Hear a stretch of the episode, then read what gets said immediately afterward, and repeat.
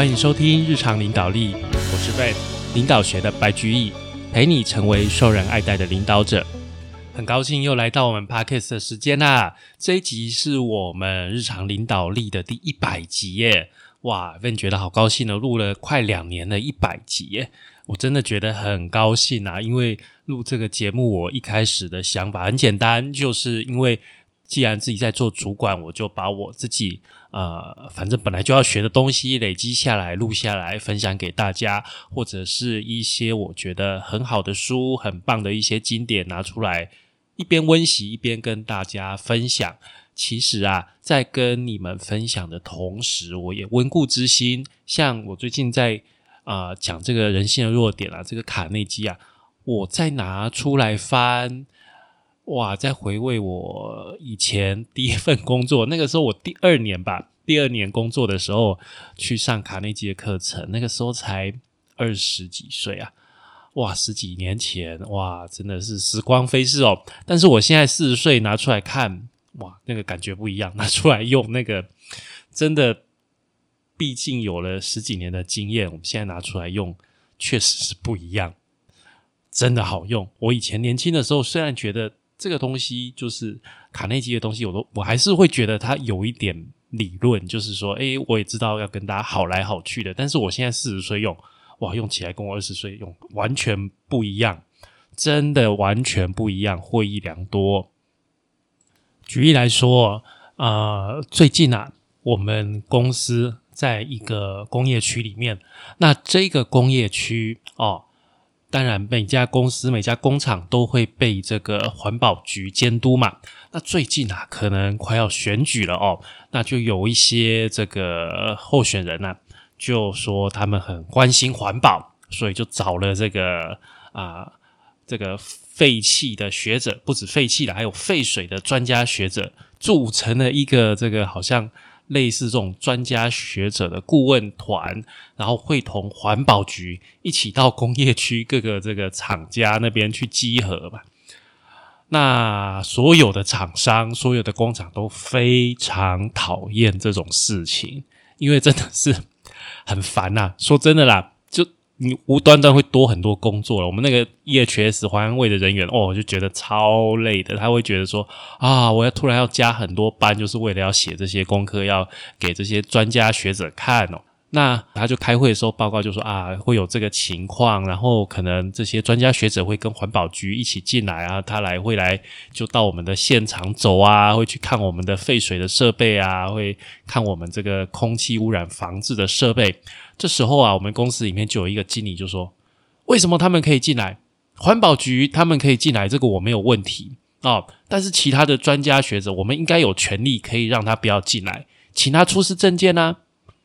因为我们工厂、我们公司不是随便什么人想要进来就可以进来的。然后这个时候就也有另外一个干部就说：对啊，对啊，哦，不然这样了。”我们这个工业园区应该去参加那个我们这个园区的那个联谊厂商联谊会哦，找其他的厂商一起去对抗，一起去反对这个事情。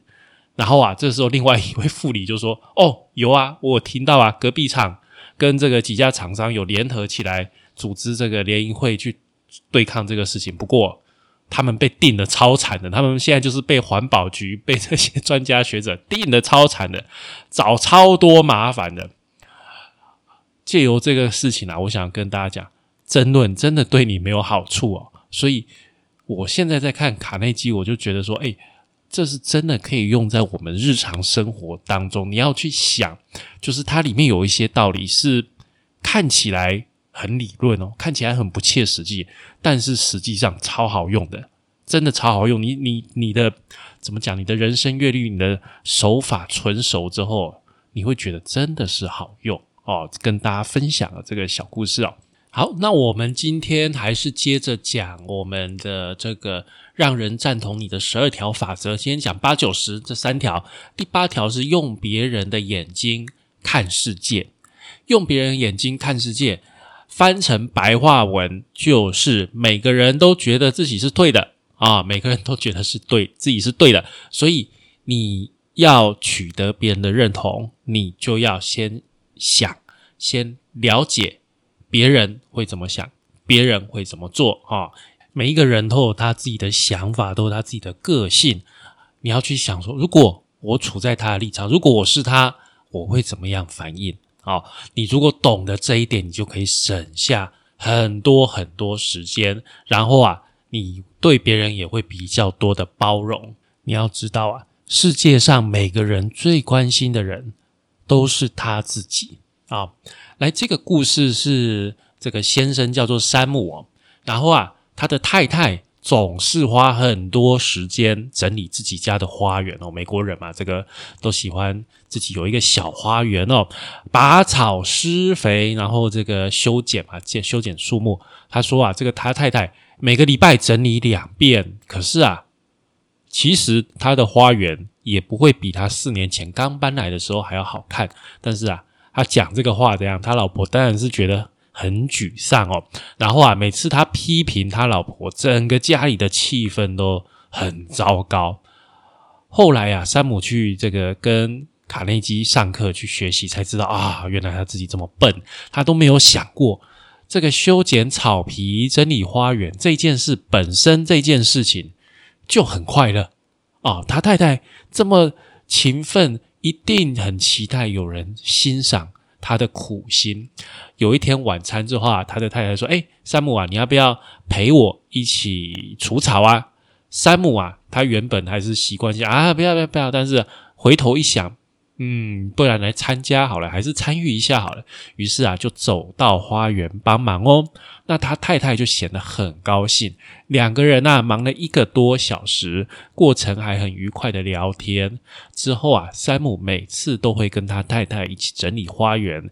夸奖他把这个草皮啊维护的很漂亮，整个院子的土地也很平整。即使只是像拔草这样的小事，山姆也学会从妻子的角度看问题，家庭生活的问题就消失啦。这个故事在教我们安泰座，好安泰座。像我老婆，她就养兔子。哦，他养了三只，死了一只，现在还剩两只。然后他每天都在忙在那边清兔子大便，兔子大便永远清不完嘛，你知道，就是你给它吃，它就会拉嘛。然后你要每天在那边喂草，每天装水，他每天在那边烧水，他不给他的兔子喝自来水，他一定要烧开水给他喝。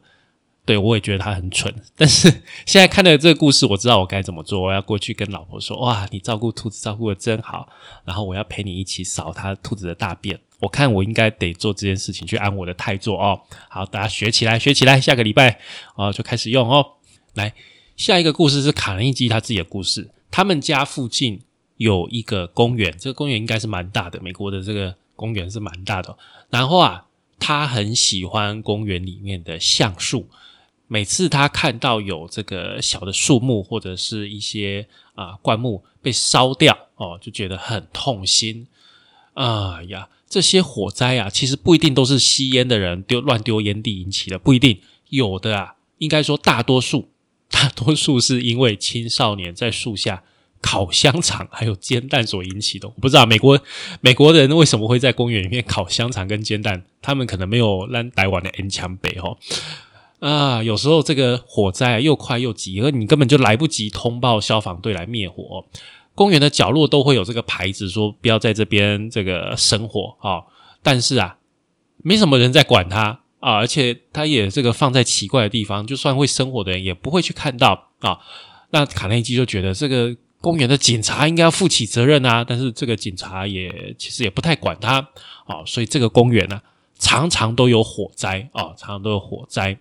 有一次啊，卡内基在公园看到有一个火苗啊在发生，他就赶快去找公园里面这个警察，跟他讲说：“哎，这个有火苗发生了，你赶快去帮忙，这个通知消防队。”可是啊，这个警察却若无其事的说：“这不是我的业务范围，跟我无关。”哇，这卡内基就觉得很失望，很生气，所以后来他干脆就想说：“我自己干脆来当警察，当这个公园的警察。”哇，我要把这些。害这个公园会有火灾的情况，把它想办法让他们消失啊！然后啊，他就看到有一群男孩在那边树下那边生活，他就很生气，就冲过去就说：“哎，你们再继续这样生活，我就把你们抓去，会有这个警察把你关起来哦！你们赶快给我熄火！要是不听的话，我就要叫警察来抓你们哦！啊，结果嘞，这些青少年不情不愿啊，很不爽。然后啊，等到卡内基走掉了之后，啊，就再继续重新生活了，根本不管他吧。过了好几年啊，卡内基知道说，哎，不应该这样做，这样做真的没有效果。后来他怎么做嘞？他看到啊，有这个青少年在树下生火，很恩强的时尊，有跪地感公公，哎，小朋友啊，孩子们玩的开心吧？你们要烤什么晚餐呢？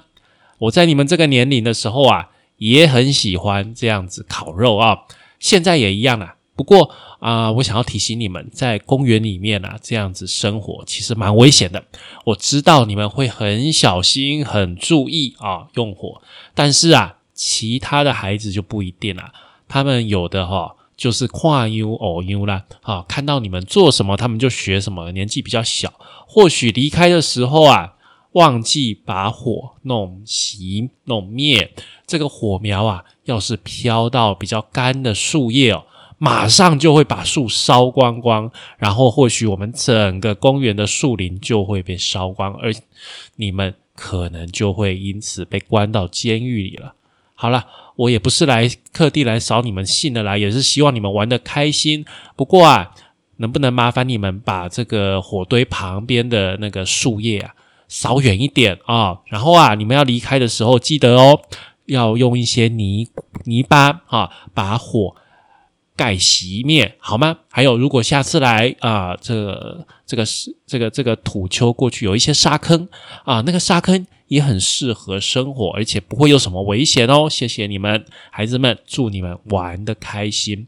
你看，卡内基改用这样子讲哦，那些男孩子。都很愿意配合，那些在烤肉的男孩子都很愿意配合，也不会说心里觉得很不满啊，觉得这个人是来找我麻烦的。所以啊，这个是在告诉我们要很自然的，能够总是站在对方的立场上去思考，从对方的角度来看事情，就像你透过自己的眼光去看一样哦。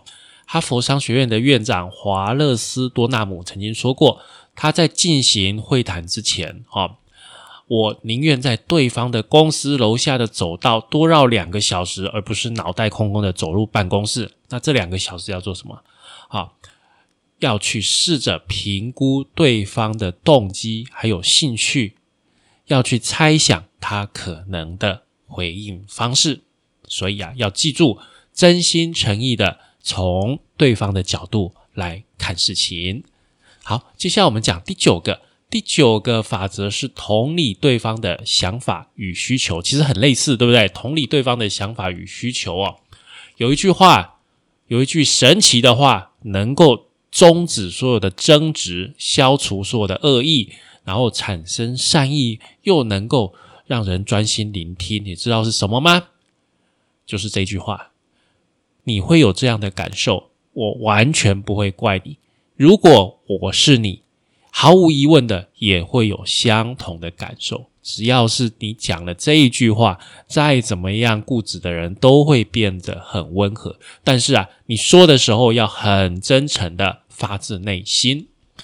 毕竟啊，如果你是对方，你听到这句话有没有诚意，你也是感受的出来，对不对？来，我们来说这个同情或者是同理心的故事哦。这个曼格姆。曼格姆是一家电梯维修公司的经理哦。那这家公司跟一间很顶级的饭店签有电梯维修合约，就是这个电梯就是固定时间要去维修哈。那这个饭店啊，他为了避免造成客人不方便，电梯如果常在维修，客人不能搭电梯也是很烦嘛，对不对？所以他们就规定电梯维修的时间哦，不能超过两个小时。但是实际上你一般在维修哦，至少要八个小时。那曼格姆啊，还是为这家饭店安排他们最好的技师，专业技师。他打电话给饭店的经理，但是他不是哦，他不是劈头就说啊，这时间不够哦，不是哦。你看他怎么讲？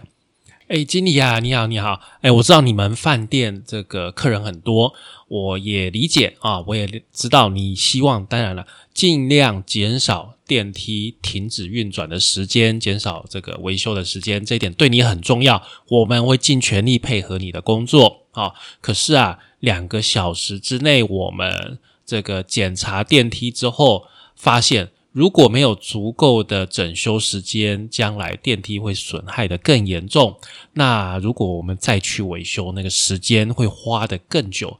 你应该不愿意看到顾客好几天都不能用电梯吧？啊，你看他这样讲之后啊，这个饭店的经理啊，最后同意了。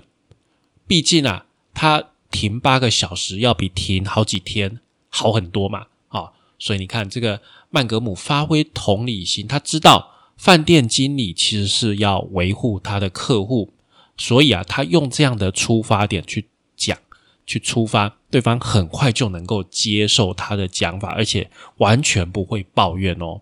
好，接下来另外一个故事是这个钢琴老师哦，这个钢琴老师啊，他有教一个女学生，青少年的女学生，但是啊，这女孩子她是这样。喜欢留长长的指甲，啊，喜欢留长长的指甲。学生喜欢留长指甲，但是大家都要知道，弹钢琴是不能留长指甲的，啊，留长指甲哦，你是弹不好钢琴的。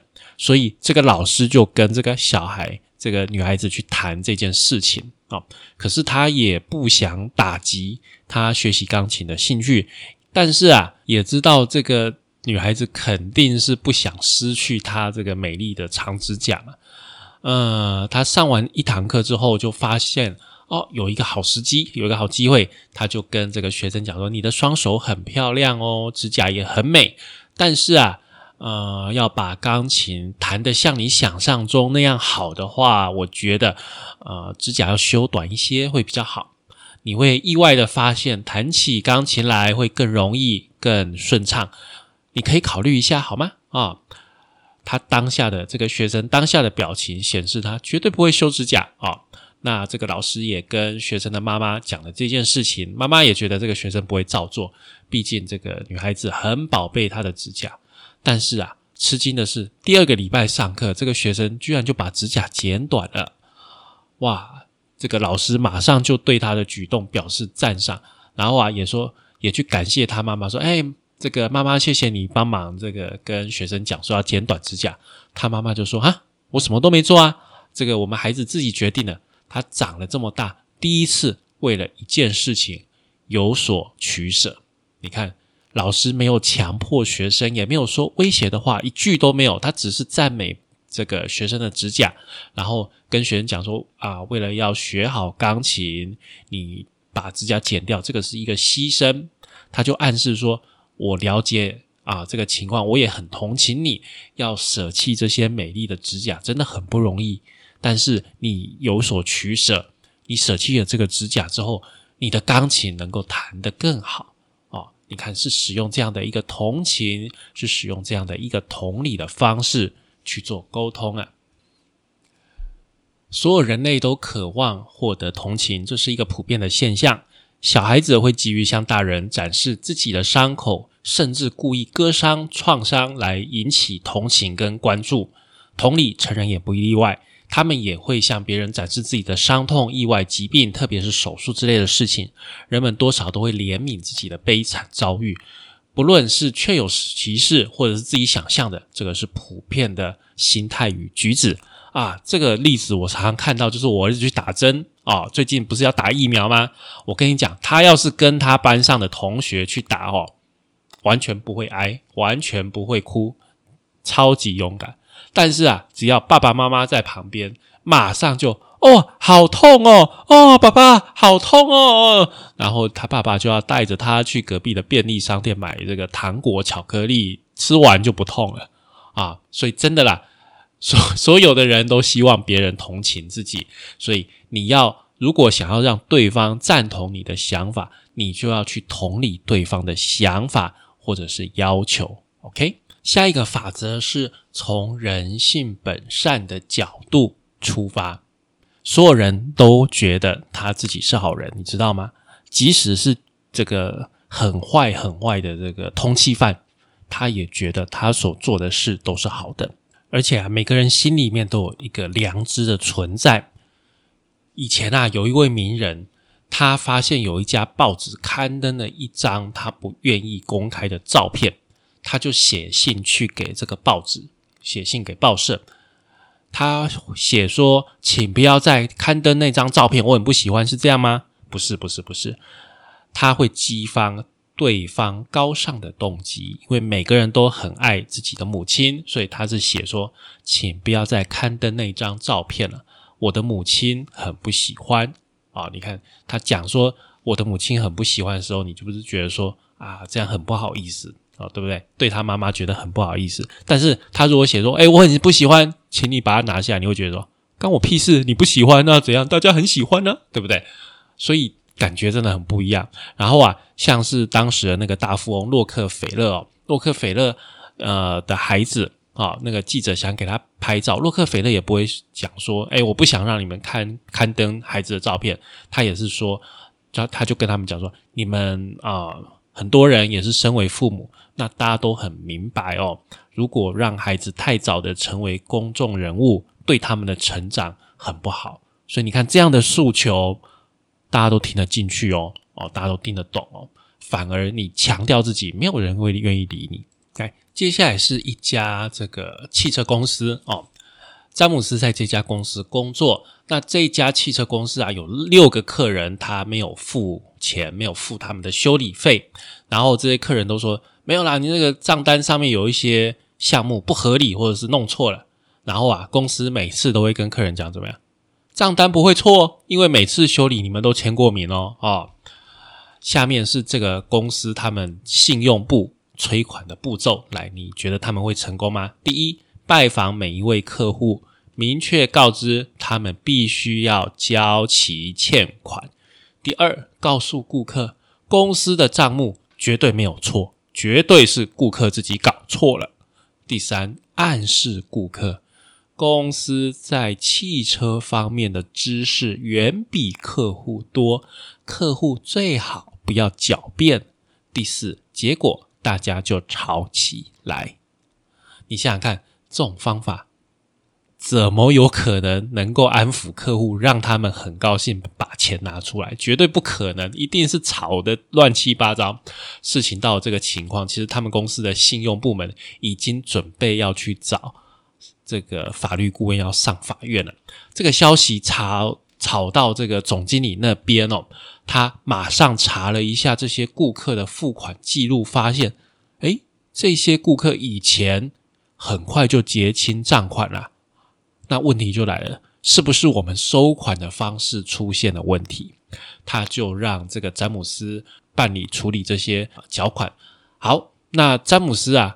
处理这个催款的步骤是这样子的：第一，拜访每一位欠款的客户，说明这个账哦，公司是不会弄错的。但是拜访的时候，完全不要提催款的事情啊，跟客户说：“哎，我只是想要了解一下我们公司已经提供了哪些服务啊，哪些还不够好。”第二，认真听完顾客的叙述，而且明确告诉他们说：“啊，我们公司也不是完美啦，有些事情哦，呃，也不够到位。”啊，第三，告诉客户啊，我们唯一感兴趣的就是他的汽车啊，而且还会说啊，你就是全世界最了解这一台车的人，然后让客户建立权威感。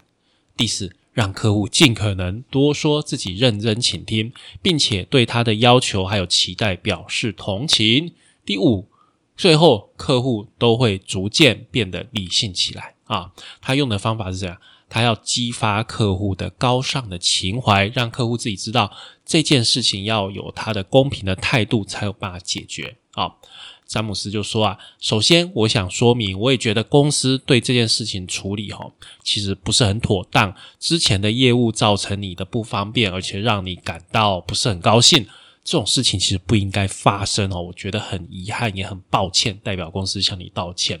听了你的想法。我觉得你处事又公平又有耐心，呃，也是因为这样，我想要麻烦你帮一个忙，请你核对我们的账单这件事，你真的啊做的真的很好，啊，交给你来修正，我很放心，你一定会很公平的处理这件事情。你就把你自己当做是我们公司的总经理吧，这件事情你全权处理，你说多少就多少。事实上，客户真的很认真核对了账单，而且他们觉得很高兴做这个事情。这些账单数目不多，好，其实金额也不高。那这些顾客其实也不是为了要贪这些钱，哈。虽然还是有一位客户不太满意啊，他拒绝缴纳有争议的项目，但是其他五位都就是全部都付清了，而且啊，这就是这六位客户在隔一年全部都在这家公司都买了新车，所以他拿到了这些账款，而且全部都没有得罪客户。他用的方法就是怎么样？假设对方都是很诚实、很可靠的人，你一开始就是。不要把对方假设他们是小偷，故意要来跟公司挖钱的，不要不要啊！然后啊，他们其实一旦确认事实，就会很快的把账单缴清。每个人都有诚信，都有自己的名声，大家都想要顾自己的名誉，所以其实大家也都很想要去履行自己的义务，很少会有例外的啦。好。那即使是那些很爱骗人的人，如果你能表现出你觉得、你认为他们是诚实、可靠、公平的人，大部分的情况下，他们还是会很配合的。所以，只要激发出对方内心的高尚动机，就更容易提出要求了。